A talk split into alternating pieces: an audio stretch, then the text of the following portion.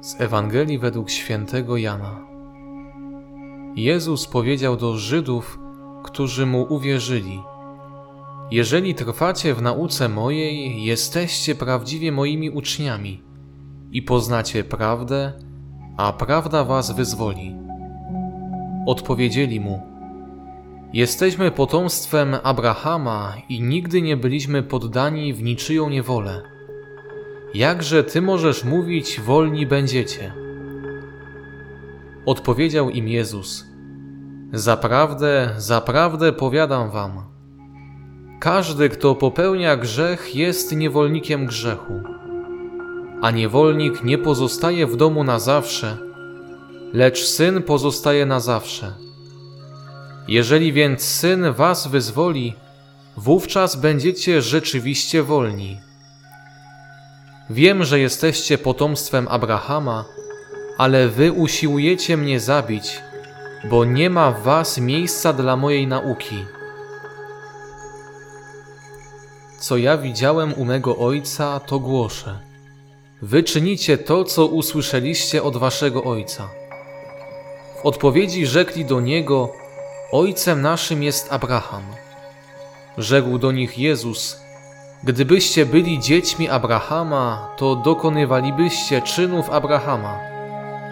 Teraz usiłujecie mnie zabić, człowieka, który wam powiedział prawdę usłyszaną u Boga. Tego Abraham nie czynił. Wy dokonujecie czynów ojca waszego. Rzekli do niego: My nie urodziliśmy się z nierządu, jednego mamy ojca, Boga. Rzekł do nich Jezus: Gdyby Bóg był waszym ojcem, to i mnie byście miłowali. Ja bowiem od Boga wyszedłem i przychodzę. Nie wyszedłem sam od siebie, lecz On mnie posłał. Dzisiejsza nauka, którą Jezus przekazuje w Ewangelii, jest trudna do zrozumienia i zaakceptowania przez środowisko ówczesnych Żydów, ale również dla nas żyjących w XXI wieku. Pytanie brzmi: dlaczego tak jest?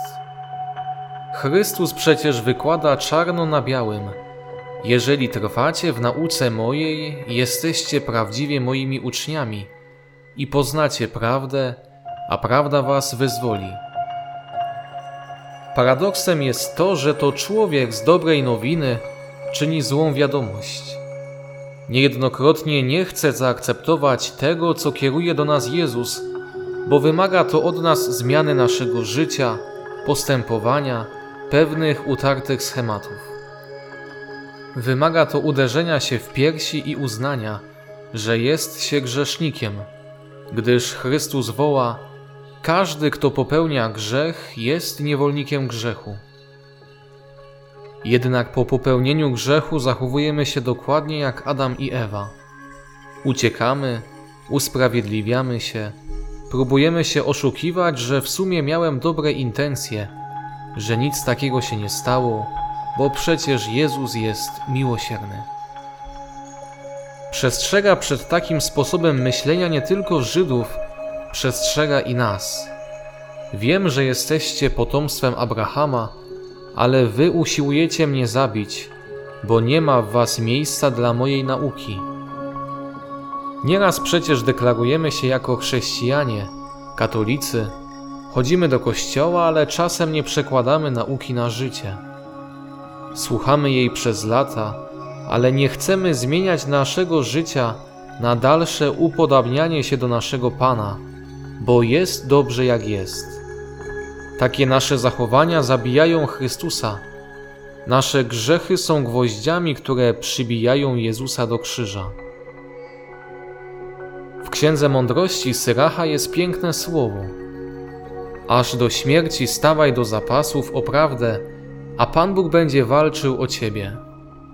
Mamy walczyć o prawdę, a Bóg będzie walczył o nas. Dlatego każdego dnia szukajmy prawdy. Walczmy o nią w codziennych sprawach, nawet najmniejszych. Ale przede wszystkim poznawajmy tę prawdę, która z miłości do nas dała się przybić do drzewa krzyża, aby nas wyzwolić.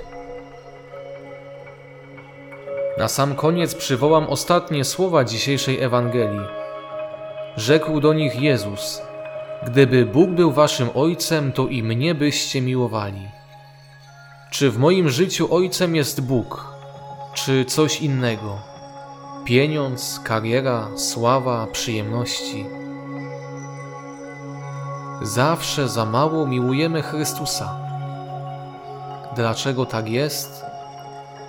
Dlatego, że pierwsze miejsce w naszym życiu, które należy do Boga, niejednokrotnie zastępujemy czymś innym.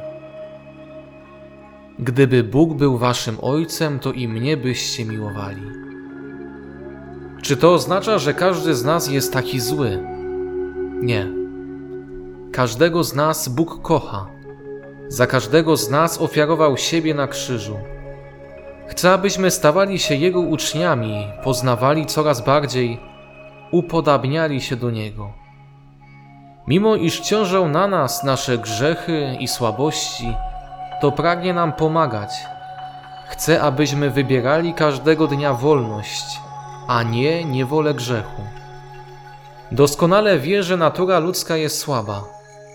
Doskonale pamięta, że apostołowie go niejednokrotnie zawiedli. My również doskonale wiemy, że można zostać świętym, jeżeli będziemy walczyć z naszymi niedoskonałościami. Odrzućmy więc dzisiaj byle jakość, która prowadzi nad przepaść.